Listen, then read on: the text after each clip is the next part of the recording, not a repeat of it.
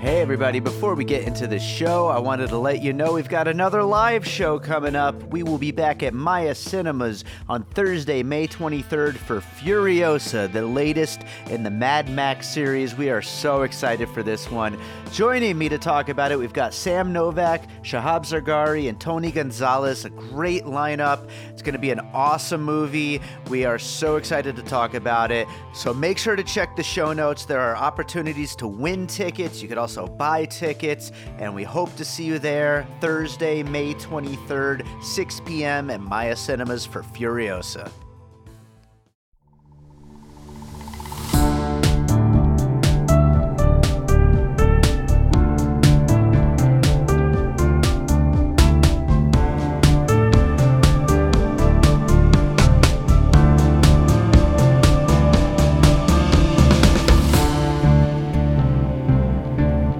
All right, welcome to another episode of Piecing It Together, the podcast where we take a look at a new movie and try to figure out what movies inspired it.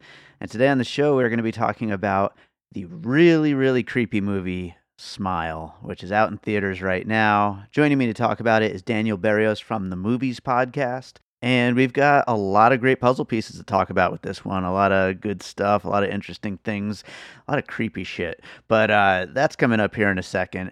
Before we get to it, I want to remind you, as always, to make sure you're subscribed to Piecing It Together wherever it is you're listening.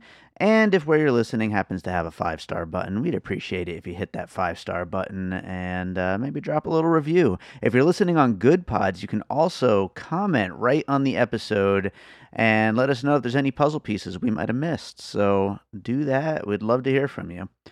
So uh, other than that, make sure you're following us on social media at Piecing Pod and join our Facebook group, Popcorn and Puzzle Pieces, where we continue the conversation about all the movies we talk about here on the show. And let's talk about Smile. All right, Daniel from the Movies is back with us after, of course, talking about Morbius earlier this year. This time around, though, maybe we're going to do some jump scares. What do you think, Daniel? Sound like a good idea? Uh, I'm being spooked out over here, man. uh, is there a movie this year with, with more jump scares than this movie we're about to talk about? Uh, arguably Morbius. Yeah, that's true. Morbius might have had more of Jared Leto going, ah! Yeah, for sure. Yeah, good point. Good point. Uh, yeah, th- this movie, Smile, I everybody was like super psyched by the trailer, even though it kind of just looked like a run-of-the-mill-ish horror movie. It just had that one great moment with the head spin thing, and I think that kind of got people talking. And sometimes that's all you need to uh, kind of separate yourself apart from the pack, I feel like. And it kind of worked because, I mean, look, we're we're talking about this a week after its release, and uh, it's still probably going to be the number one movie the second weekend in a row. Yeah, uh, Paramount, I mean, say what you want about them. They've been doing fantastic this year. And it's not just on a, on like the Top Gun front, not on the big blockbuster. They've been doing great with everything yeah. they've put out. Could be Lost City, yep. this, Top Gun, like all around the board. Hell, even uh, the new thing on the internet is the Blues Clues trailer, the Blues Clues No Way Home mm. thing. Where everybody's kind of invested in that now because, you know, of the generational appeal of that. So, yeah, kudos to Paramount for dropping some, specifically, like, great marketing on this thing. That first teaser where it's just, you know, the girl smiling, staring straight in the camera, yeah. that's a eye-grabber. People at baseball games being hired to just stare creepily into the camera. You know, amazing stuff. Say what you will about the movie. The marketing for this has been phenomenal. And, uh, I think the fact that it's not uh, Saw seventeen or like part mm. of the Conjuring universe where they try to shoehorn that in is just kind of its own thing, even if it does borrow so much from other movies that we're about to talk about here. I think that's just yeah. refreshing enough for audiences to go ahead and step out and give it the first spooky season run of the year. Absolutely. Well, before we start getting into puzzle pieces, one more thing.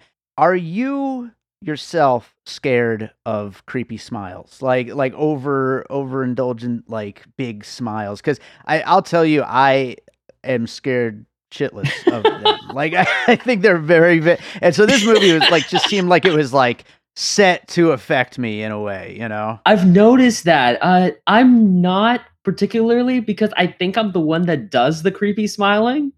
Like I will, I will s- straight up like look at people across the room. Like if I'm trying to get your attention and I've already kind of said my piece, I'll just straight up stare and like do the mm-hmm. whole uh, overly attached girlfriend meme where it's just like the mm. and hold it and just wait for somebody to show up. Uh, Eye contact is a good thing most of the time. Most of the when, time, when attached to a creepy smile, then it, it kind of you know. I think it's one of those you know. things where like you're going down the street and like uh, like I remember when I was a kid, I used to live in Chicago and we'd go to the zoo sometimes, and then you're like walking in the crowd, and it's that one person that you see like a little too many times, and it's that mm, person mm. that like. They might be smiling, but you don't know what their intentions are behind that thing. I think that's where this movie is really like, when it works, it really works that way. But no, if people yeah, just yeah. creepily smile at you, I've always been the one to just creepily smile back and see who breaks first. It's a good plan. Yeah, I like that. I'm going to do that next time. But uh, right on. Let's start getting into some puzzle pieces. What do you have for your first one? Uh, do we start with the obvious or do I? You know what? Let's start with the obvious, this one. The first thing I said when I stepped out of this was this is the like Paramount's version of It Follows. You know, sure, it, sure. It follows, if you don't know, follows a teenager played by Michael Monroe that after a sexual encounter with a new fling finds herself tied to a chair where the new fling explains to her what's going on. That like, look, this thing is coming after you. It can look like anybody that you know. It can look like anyone, whether you know them, whether mm-hmm. you don't. And it doesn't breathe, it doesn't like eat, it won't stop until it gets you. The only way you can save yourself is by passing down this curse to the next person yeah. you have sex with.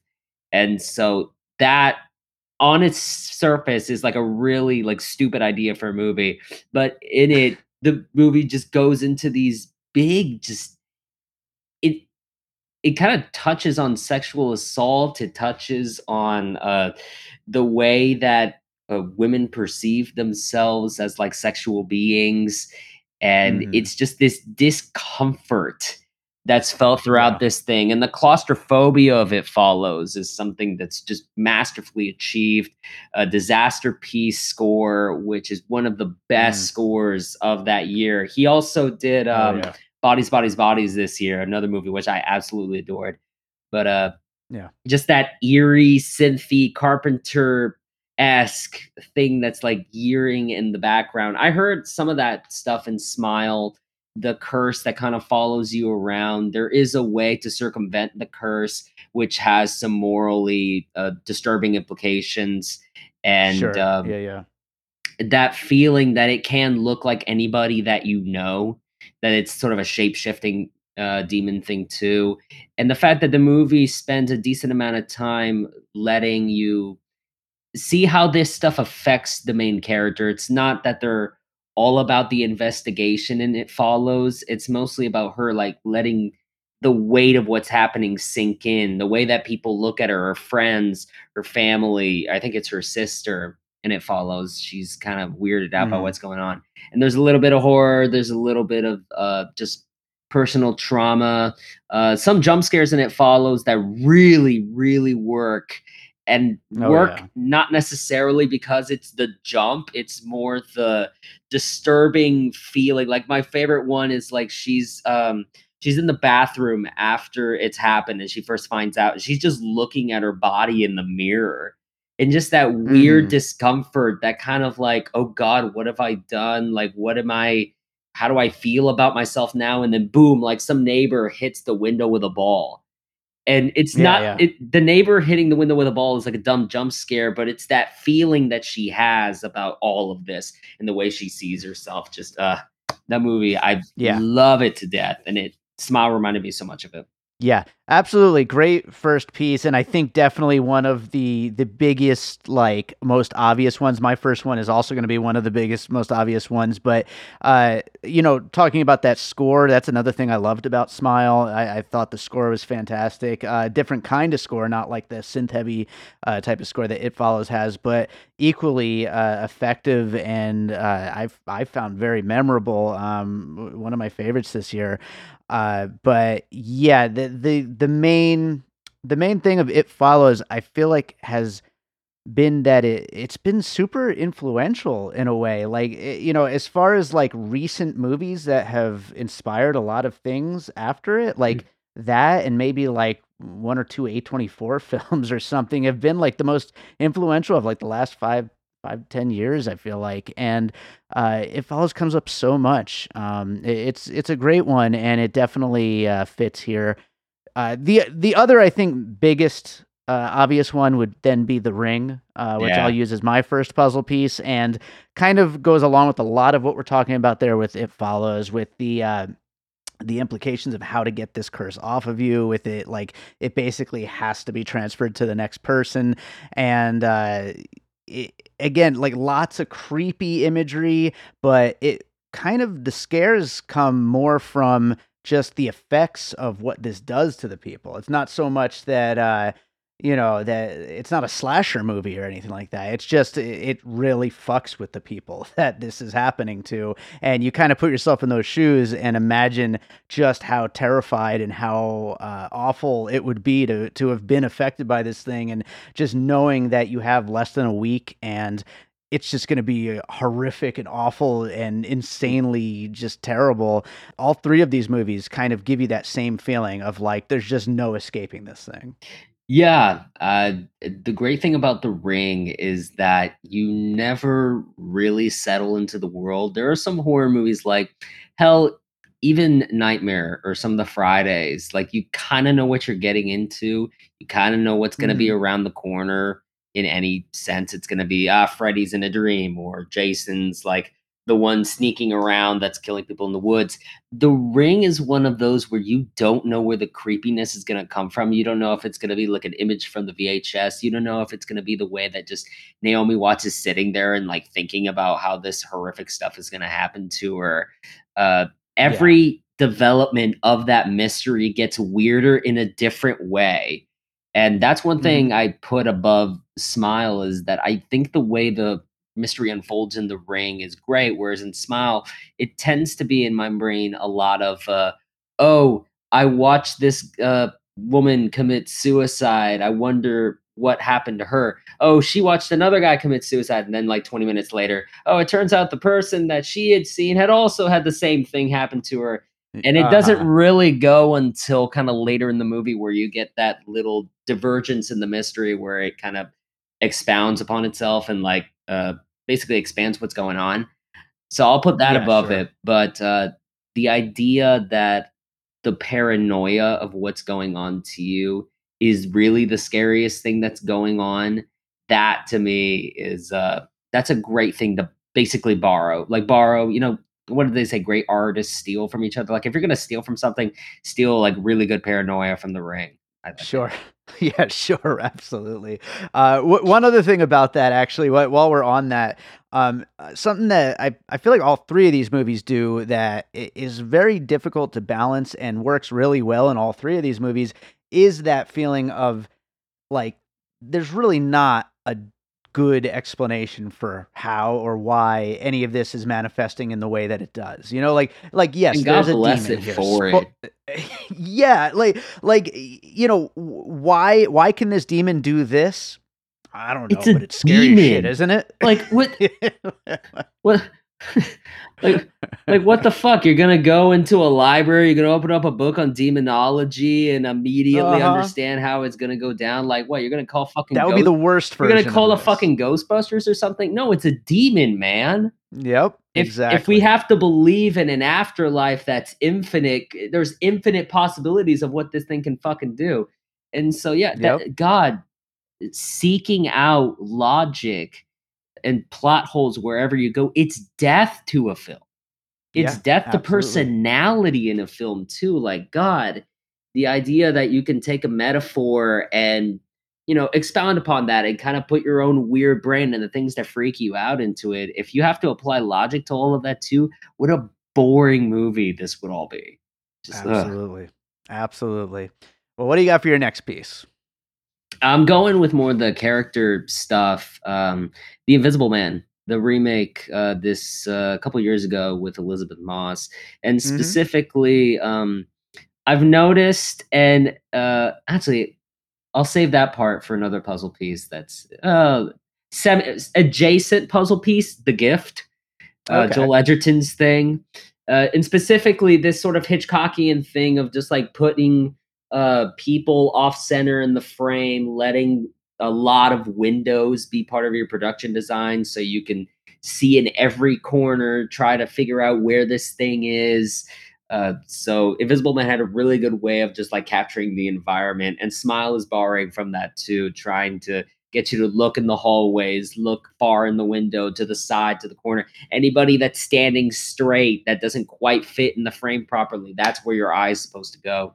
Sure. And more for the character wise, like Sosie Bacon's Rose is slowly turned. Uh, I think, I think Elizabeth Moss is already like, where Sosie Bacon is halfway in the movie, but Elizabeth Moss is there in the beginning of the movie. But sure, you get to see yeah. that transformation of how this feeling of not being taken seriously is really starting to fuck with her and really yeah, yeah. starting to make her potentially, like, she doesn't want to believe that she's crazy.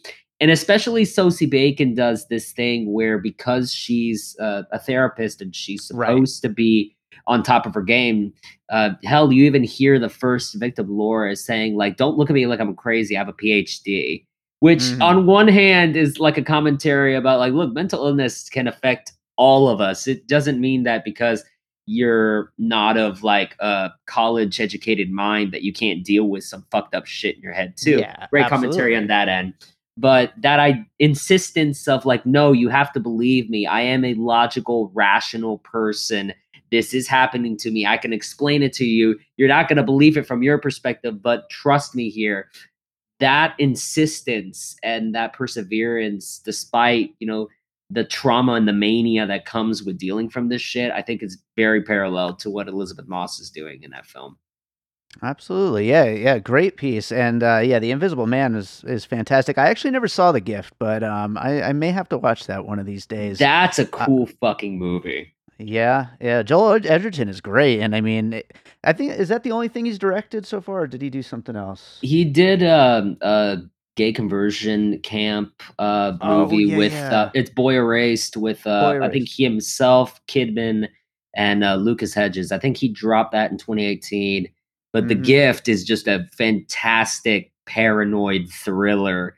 Uh, mm-hmm. Jason Bateman and God, an yeah. amazing uh, Rebecca Hall in it. Mm. Just like, yeah, if you want like a really great Rebecca Hall performance, you got to watch The Gift. And there's an yeah. ending to that that's just a motherfucker. It's a great the secret. Twist. The secret is that they're all amazing performances with Rebecca Hall. But um, yeah, abs- absolutely. I'm straight. I'll go to my next piece, which is to say that this is the better version of M. Night Shyamalan's The Happening. Uh, oh. M. Night Shyamalan's The Happening started with a great premise of this suicide that uh, passes from person to person and people just keep killing themselves. And then, unfortunately, the explanation comes. Speaking of having to over-explain everything, uh, you know, with nature and whatever whatever nonsense that was. I think I've blocked out most of the explanation at this point, but uh, it's definitely one of the worst ones. Although I am back on the M. Night Shyamalan train ever since Old. I love that movie, and I can't wait to see his new one. But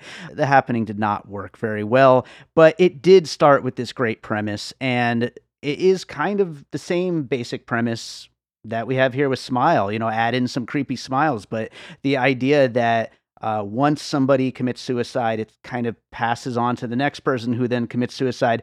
Of course, as we find out later in the movie, it's not really suicide. It's this demon, you know, yeah. doing its thing, but it, you know, for all intents and purposes.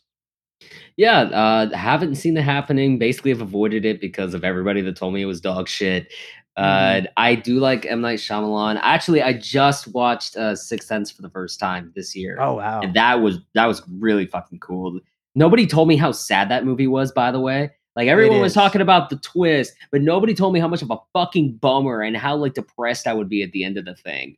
Yeah, and it's heartbreaking. You know, yeah, yeah. But uh, yeah, no, the whole uh, if you over-explain the thing, it's just you.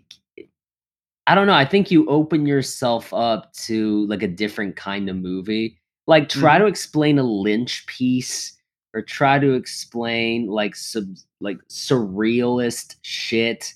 if if you try again, if you try to dig too deep into the logic, I think you lose sort of the id-fueled, primal-brained, like some weird cosmic connected to the universe thing that we have. It, it, it's the secret sauce in the art, you know? Like, yeah, I don't know. Stop trying to explain your movie. Just let it sit there. You know? Yeah, absolutely. You know, don't it, cinema it, sins yourself, man. As long as we're talking about art, I'm going to throw in a little bonus puzzle piece. It's not really a full piece. Um, I. So let's jump to the end, and then we'll jump all around, of course. But uh, at the end, when, when this demon reveals itself, and it's this big, gigantic, insane, like, monster with mouths, and and then it it, it it shoves itself into our main character's mouth, basically.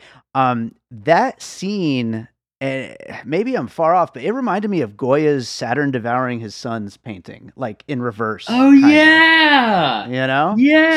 So no, I, I, know I don't know. About. I, you know, obviously that's not a rad. Movie here, just a kind of like bonus extra piece, but like, it just, it was something that came to mind for me. And I wonder if that was intentional. That's gotta be a little bit, because that shit, it, like the Renaissance demonic paintings, that shit is horrific. And yeah. God, if we're talking about Smile, like, look, you're, you're probably like way brighter on this thing than I am. Really, the mystery thing just kind of bogged me down. But that last fifteen minutes is a fucking showstopper. And that special effect is great. Oh, yeah. Like watching like Sosie Bacon's mouth just like open up and this person slipping on like you're trying to put on like a... I have this onesie that I got from Christmas. And I feel like that's what this demon's trying to do. Like stretch the legs in and get it right. Like yep. a literal skinwalker thing. Man, yeah. that was such a freaking cool effect. Yeah, that's a yeah, great puzzle absolutely. Piece. Right on, right on. Uh, glad you like that one. Uh, what do you got for your next one? Uh, I'm gonna do. I'm gonna do like a detour mini uh, puzzle piece. Uh, that mm-hmm. part in Smile, whenever they go to the professor's house, he's an art professor, and he starts like drawing all the shit on the walls that like freaked them the hell out. Kind of reminded me of Devil's Candy. A little. There's this movie called The Devil's Candy, which is okay. uh, God. It's starring Ethan Embry. And he's this artist slash like real big metalhead that moves out to this new uh, house, this farmhouse uh, somewhere. He's got a wife and a daughter, and the daughter's like twelve years old, and she's a great fucking metalhead. Like her idea of easy listening is Metallica's "For Whom the Bell Tolls," which is fantastic. And uh, whenever he goes to this house, he this uh, the history of the house is somebody killed their parents in it. And mm-hmm. every time they killed them, they started like playing this guitar, but like this weird droney death metal thing. And so whenever the artist goes to his studio to work this stuff out, he's like visited by the spirit of that evil that happened there. And so he like draws all this crazy shit that ends up being like, uh, you know, fodder for the movie later. But the way that stuff was drawn, the more like hellish imagery, again, the Goya thing was really what brought it to mind, like these fiery reds and yellows and blacks mm. and whatnot, just this really disturbing imagery on its own. It kind of reminded me of that scene where you see the professor, just the the teeth in the night, that weird smile, just yeah. I don't think I know this movie. I, I need to watch this. This sounds it's really great. Really, and I, it's really good. Yeah, I just Googled it, and uh, it, it it looks like the artwork and everything. It just looks yeah. fantastic. I, I got to watch this. No, if you're into metal and you're into horror movies like slashers and one, I really think it's one of those great ones where you really care about the characters too.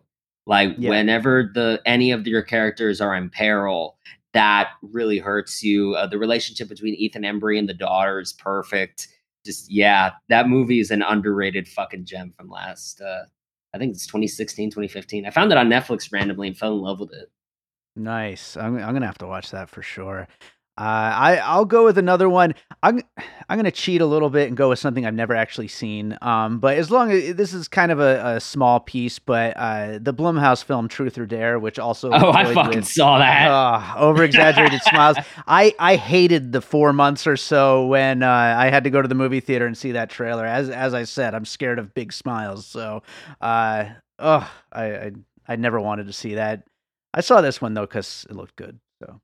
Yeah, no, Truth or Dare, that was, uh, fun fact, uh, the day we were supposed to go see Truth or Dare, I was doing a collaboration with some friends for a YouTube thing.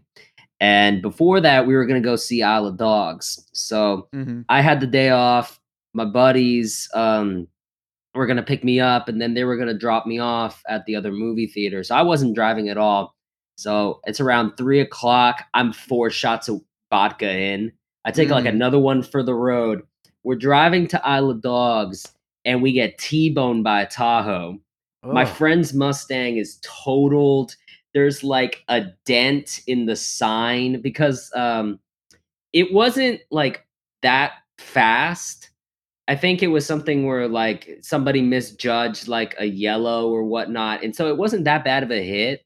But yeah. I remember because my buddy has like a two door, I'm sitting in the back seat just waiting for this thing to slow down. Like my one friend jumped out already. My guy who was driving, one of my friends, he had like a little like concussion or whatnot. So he was just like, hey, bro, are you okay? And I'm just kind of sitting there in the back, like relaxed, just going like, dude, get out. Like, I'm just going to wait for this thing. I'm telling you, the Mustang is crawling to a stop, but my guy's wow. like sitting like over the front seat, just like making sure I'm okay. I'm like, leave.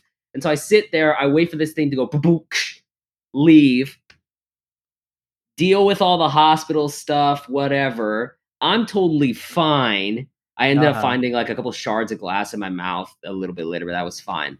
And then we go see Truth or Dare. And I remember my opening line in the review I did with my buddies was, today I got in a car accident, and that was less traumatic than watching Truth or Dare, because that movie is absolutely god-awful. It's just one of those like brain-dead horror films. Uh, it's one of those things that goes right in your ear and eye and just leaves immediately. The only right. thing I really remember is uh, they, I think they might have pulled some racist stuff with the one like mm. Asian kid. It's the stereotypical like the Asian kid dishonoring his dad trope, and it was done pretty mm. lazily.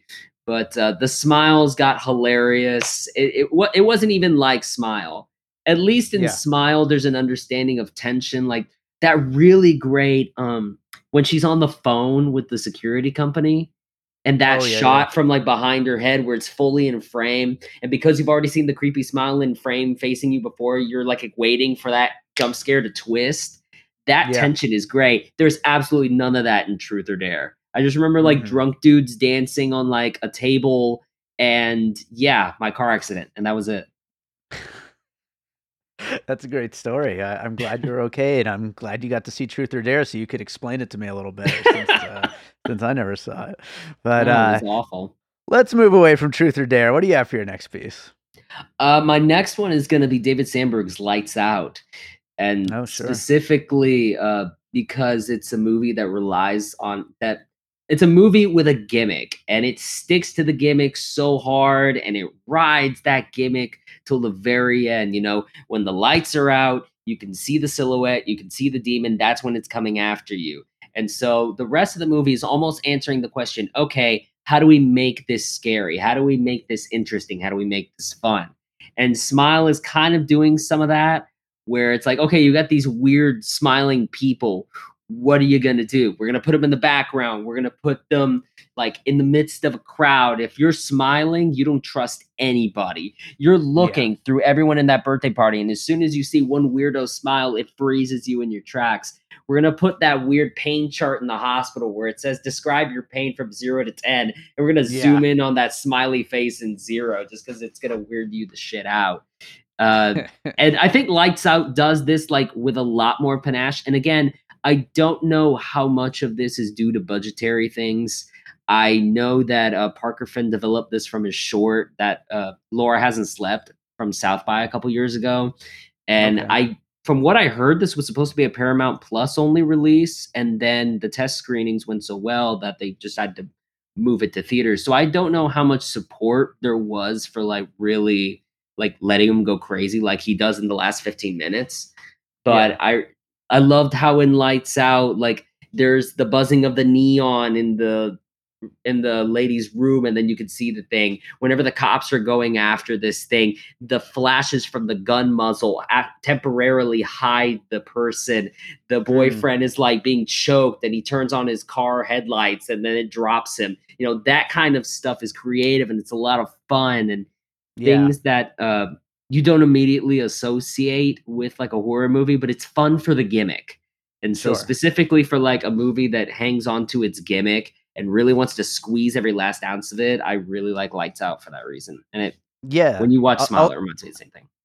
A, a lot of those things uh, could be applied back to The Invisible Man as well, which I think plays with a lot of those kind of visual like tricks and like just like playing with uh, with what you're seeing on the screen oh, and what yeah. the characters are, are dealing with. Um, it, if, if I'm not mistaken, in Lights Out there's like a demon at the end too, right? Like where you're seeing everything but that up until that point, and then you finally see it. Yeah, it's like a weird it, if this has been a long time. I think it's like science fiction gone wrong, mm-hmm. partially because there's like two girls. There's the regular one who's the blonde one who ends up being, I think, the main character's mom.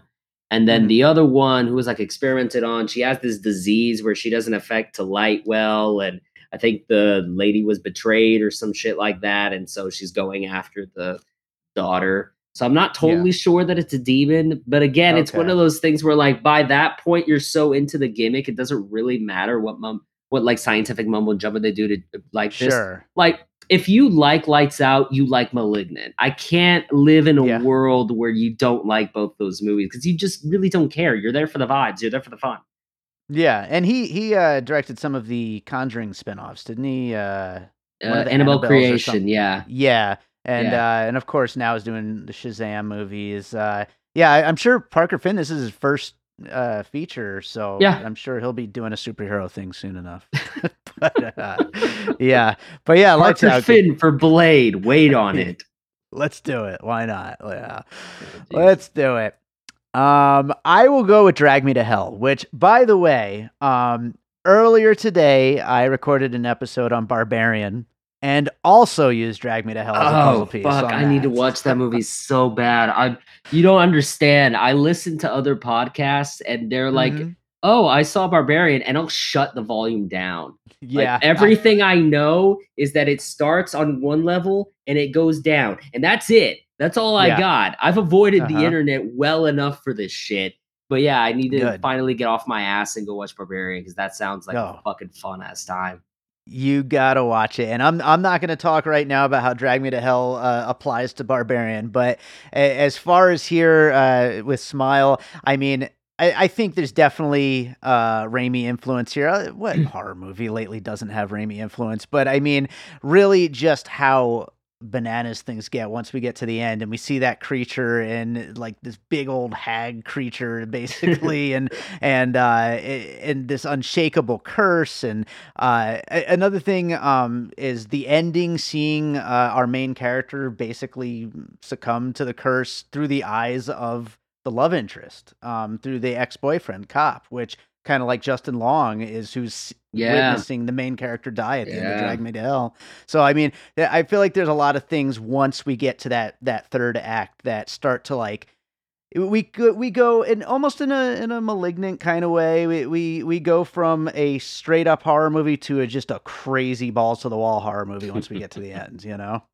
Yeah, no, I, I can completely see where you're going with that. Uh, I wouldn't say it's like as like openly silly as a Raimi movie. I think mm-hmm. because they are really focusing on sort of the uh, there. There's that whole section of the movie that's about Rose's trauma and the guilt she feels over um, like being a child and not like taking responsibility for her mother, and yeah. which is, you know, it's a toxic flaw in and of itself, because you know you're not supposed to be responsible for somebody else's life, like. You're not supposed to be responsible for your parents' life. That's yeah. It just is. Like if they don't make that decision to live for themselves, then you know you, you can't do it for them. But uh, yeah, the ending, the way that it gets weird, and like the distorted faces that like come at you towards the screen, it looks almost like a like one of those weird clowns out of like a Scooby-Doo movie just coming at yeah. you. It feels very silly Raimi to me. But yeah, yeah, that's a good exactly. one. Yeah, they hold on to it until the very end, and then they just like leave you, they get you leaving the theater with just like a, wow, that was fun. Like in, in those last like yeah. fifteen, twenty minutes, you know? So yeah, it's, it's like a good showstopper at the end of a haunted house. You know, exactly. if, if you leave a haunted house with a great like boom scare, that's like what you remember. Right. So exactly. Yeah, solid. Exactly. So what do you got next? Uh, let me go. The more I think about this one, uh, have you ever seen this documentary called The Nightmare? No. There's a documentary called The Nightmare that's about sleep paralysis, and it kind of links together these six people talking about their experiences and how they're all kind of seeing the same thing in their dreams. Mm-hmm. And something about the way Smile had that sort of communal experience around it, like the scene where she visits Rob Morgan in jail, and immediately like they both have this like, even though they don't explicitly say it until the very end, they both kind of have this understanding of how this thing works and feels. Uh, the right. Nightmare does like these recreations, these like uh, reinventions or imaginings or whatever of the sleep paralysis demon. And yeah. the you'll hear the person talking about it in their voiceover. And the way things smile, like I'm brought back to the art professor where all he saw was just like that mouth smiling in the dark. That yeah. like... paralyzing fear, you can't escape it. It's not really coming after you, it's not like pouncing on you, it's just leering over you. And it kind of like there's this feeling that it's like it's all in your head type of thing, because you know because sleep paralysis affects people like individually. It's not like it's a thing you can experience unless you've yourself have experienced it. You can't experience it for somebody else basically. And yeah. so that feeling of not I've being had taken it once. Seriously. Yeah, me too. Yeah. I didn't see a fucking... demon, but yeah. I saw a guy with a, a hat. Like uh, what the some fuck? Kind of weird everybody says hat. That. Yeah, everybody it's so sa- weird. Yeah. It was very, very weird. I remember posting on Facebook about it. I didn't even know what that was at the time. And I posted on Facebook about it. This was like five, six years ago or something like that. And uh yeah, I was like in, in the dream, I was I was sleeping in bed. I was an adult, but I was sleeping in bed with my parents. And this this guy in a hat came to the edge of the bed, and we were just me and my parents were just not scared. We were just like, oh, that's weird that there's a guy in a hat at the foot of the bed. Just like just totally calm and just like out of it. And yeah, and I woke up and uh, everyone was like, yeah, you just were visited by a demon. And I was like, oh, what fuck. the fuck? No, that's what the whole movie is, though. It's like these six people sharing. And uh, my wife has talked about uh, the top hat.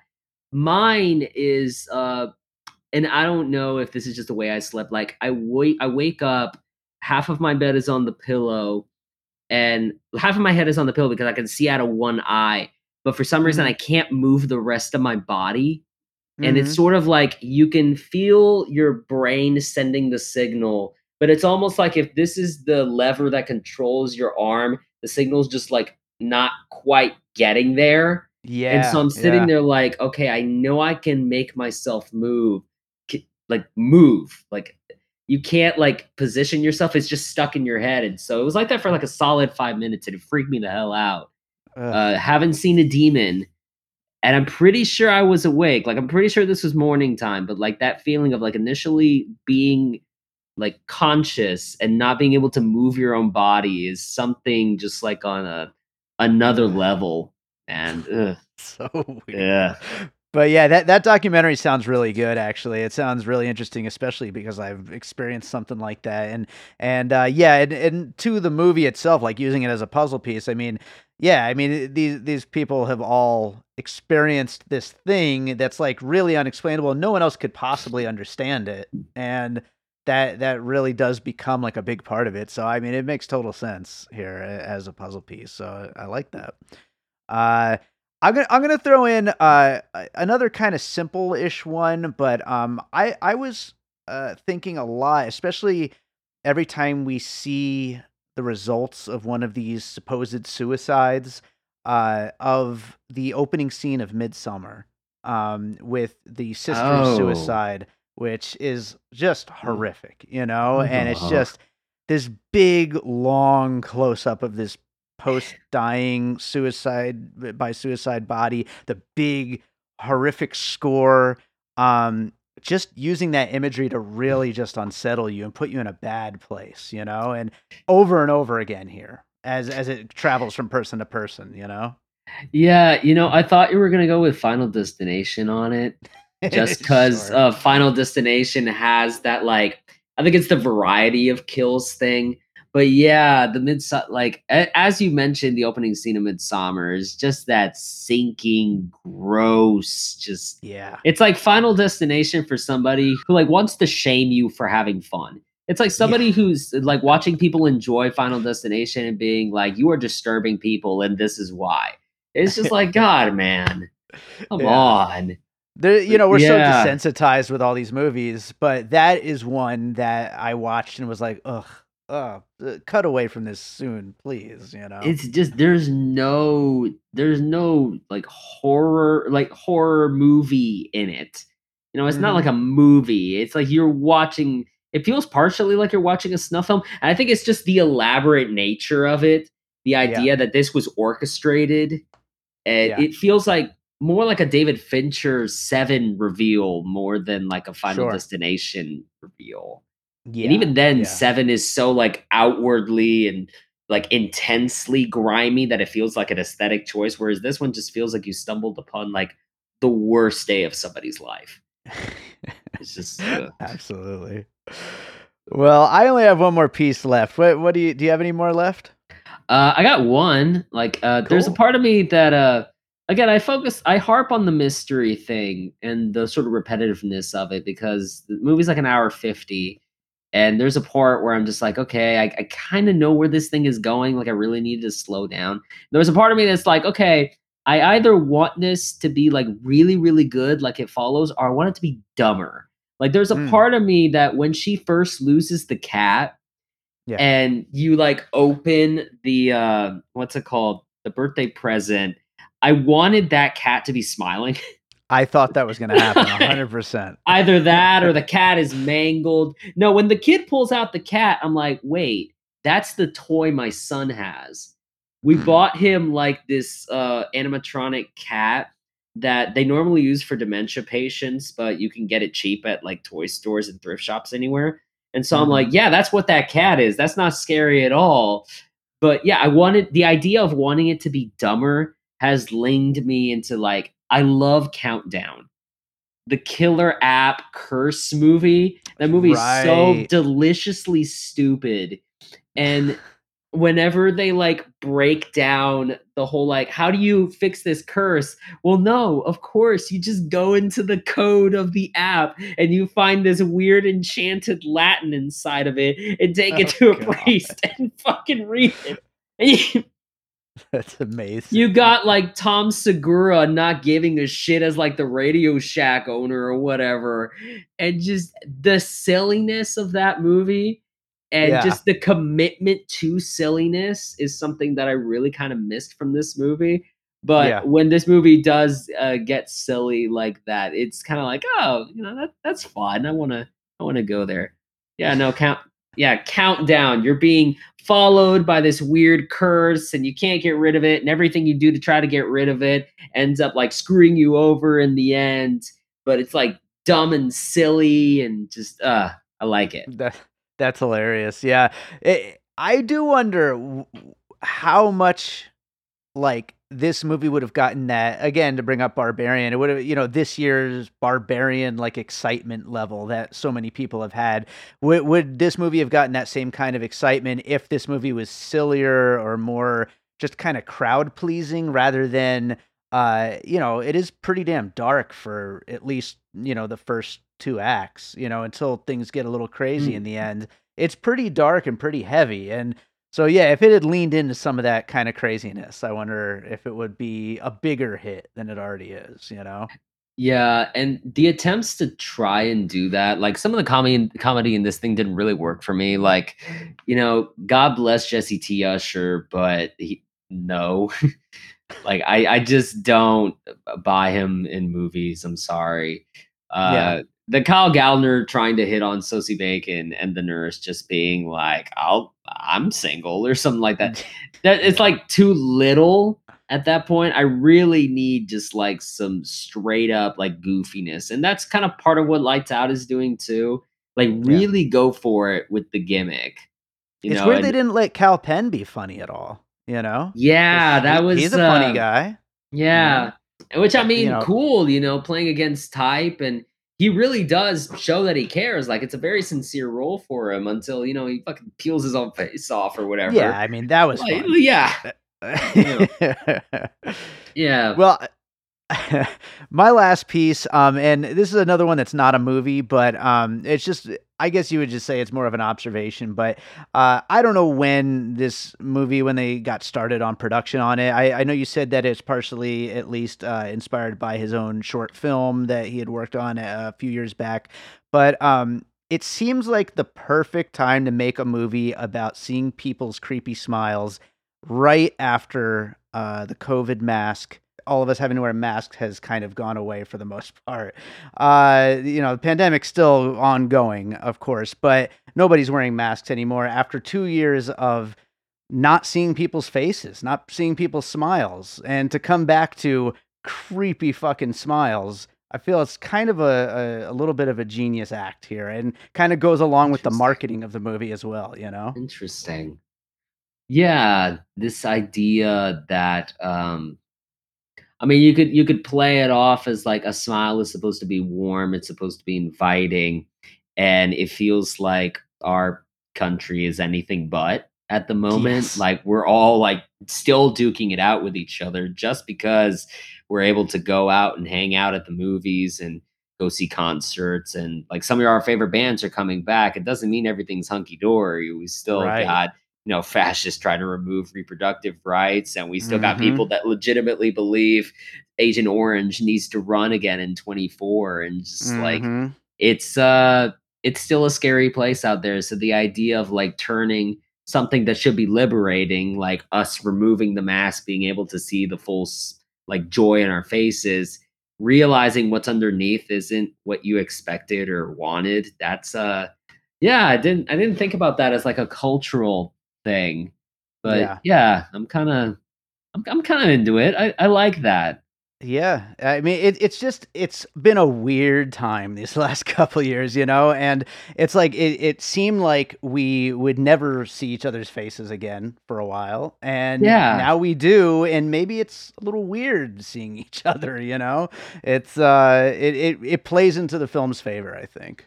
Have you caught yourself uh because there was like a feeling, and it wasn't just, I think partially media did this, but there was this feeling that like, yeah, we would never see us do this again, or this is the new normal. You have to get into it. Once things started kind of going back to normal, I don't know how it is over there in Vegas, but like in Texas, it legitimately like everybody's sort of back to normal, and people yeah. walk in and pick up their, I work at a pharmacy. People go in and pick up their COVID medications like they're picking up the cold meds or the flu meds. It's it's almost like it's very easy for us to return back to where we were, like mm-hmm. pretending like millions of people didn't just die from this fucking pandemic thing right. and are still dying from it. And we don't have that great of a grasp on it yet. We're getting better, but we don't have a great of a grasp on it. But I yeah. guess the the ease of our minds to return to normal, or like the the desire to return to normal. And yeah. how easy for is to go from like a thing that we actively go for to something that we just kind of passively slide back into. That yeah. shift for me has been weird. Not, not to get too deep into it, but like I, I feel like a lot of people, they just need that. Like they, they simply can't go on without things going back to normal, you know? And so even even if it's not time yet, it's it just kind of has to be. And uh, for better or worse, I mean, I, I was, I had some sniffles yesterday, and the first thing I did, went and got a COVID test. And like, yeah. when, when will I not have to do that? You know, when can it just be sniffles? You know what I mean? It's like, yeah, it's weird. I, I mean, know. I've been sick with this thing since uh, Tuesday, and that's um, that, that's what I had to do too. Just like go in the cabinet. Because, you know, you don't immediately diagnose yourself with COVID. I mm. did it. I found myself just going like, all right, well, it's the, you know, time of the year again where my allergies come back to bite me or whatever. And that's what it is, because I took a test and I'm totally fine. But like yeah. that additional weight of grabbing a COVID test, it's that weird like regression back into the fear of it all. And even yeah. though like I am vaccinated and boosted and like likely the the virus would affect me in a much milder way than normal, there's still sure. that paranoia that kind of lingers on there, and just yeah, yeah.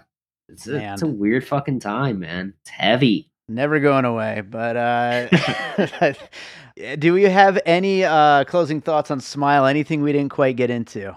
Uh, I didn't know she was Kevin Bacon's daughter until after. I didn't the movie. either. Yeah. yeah, that's crazy. And, and then, like you, when you see it, like when once you hear it, it's like immediate. Like, oh, she totally looks like her dad.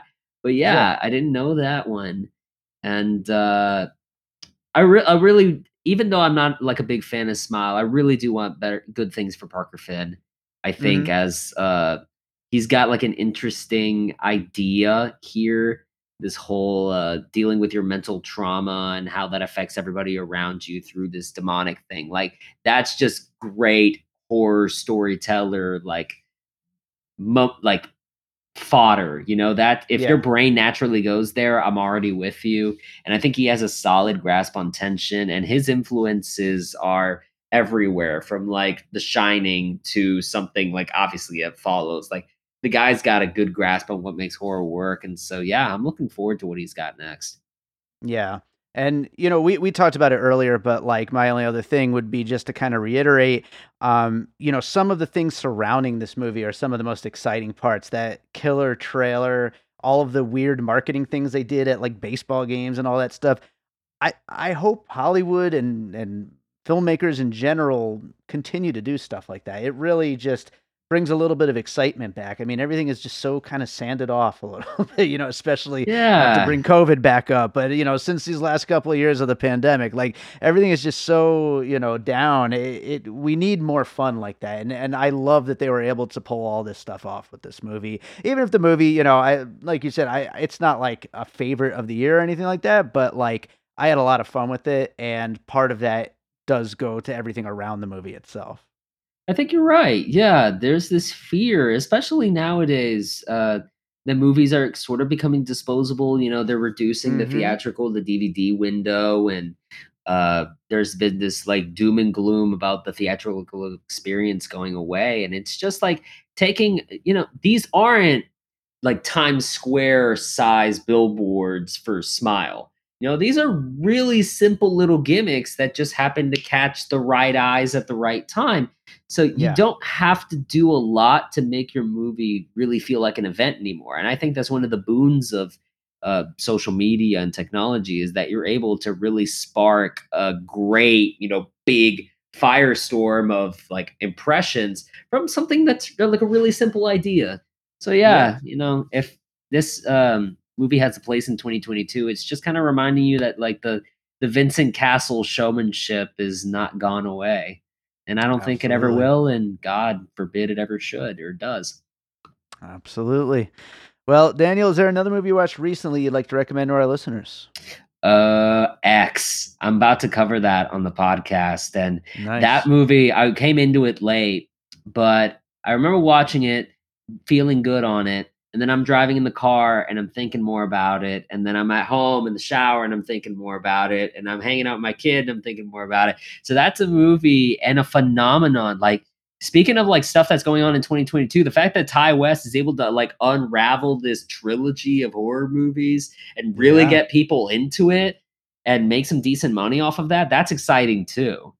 Absolutely. So yeah, X is a movie. If you haven't seen it and you're like a fan of Texas Chainsaw, and you just, if if you're like a fan of Texas Chainsaw with sort of the approach of something like Hereditary, just slightly off kilter, a little bit more character based, uh, really willing to go into the grime. That's a fucking grimy, like dirty movie. Not sure not for explicitly like what happens in it, but like just the feeling. Like you never feel safe in that film. Yeah. When, yeah. yeah. X is great. yeah, it's it's an exciting year for horror, that's for sure. But, Damn straight. Uh, great stuff. Uh, tell people where they can find you and your podcast.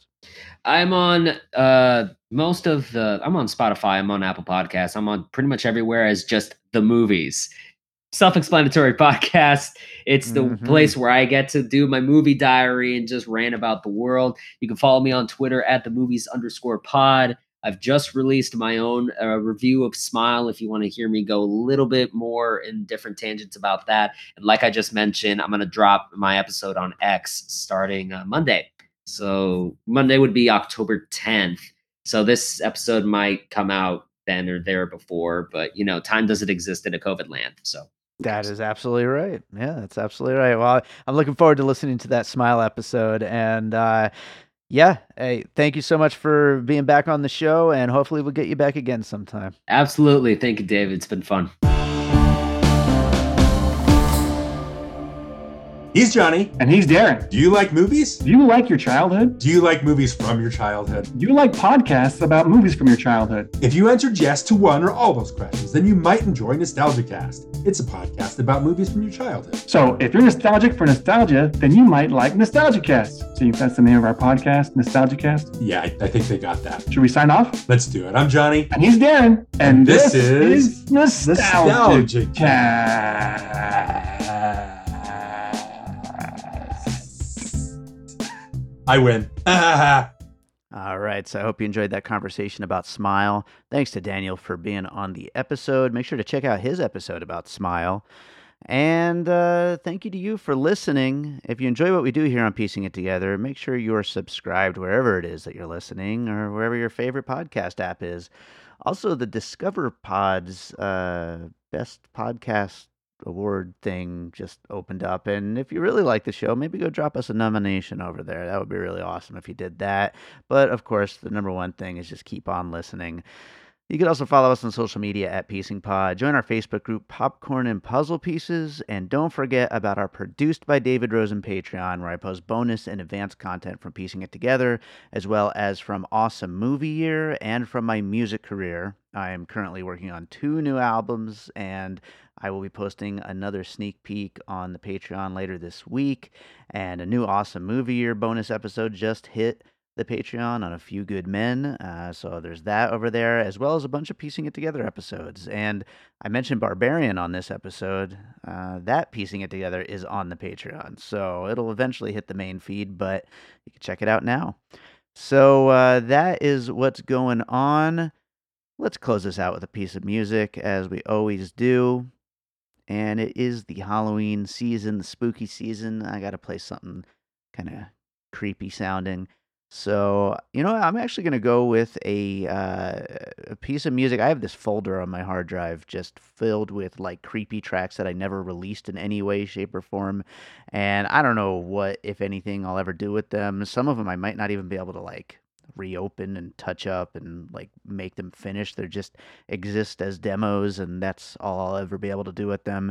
This is one of those such songs, so it's a pretty cool track. Uh, maybe maybe by ear I could recreate it one day and like make a new version or something, because it's from way back in two thousand thirteen, and I'm not going to release it in its current state, but it is pretty cool, and so let's play it to close out the episode, and we'll be back with more Piecing It Together real soon.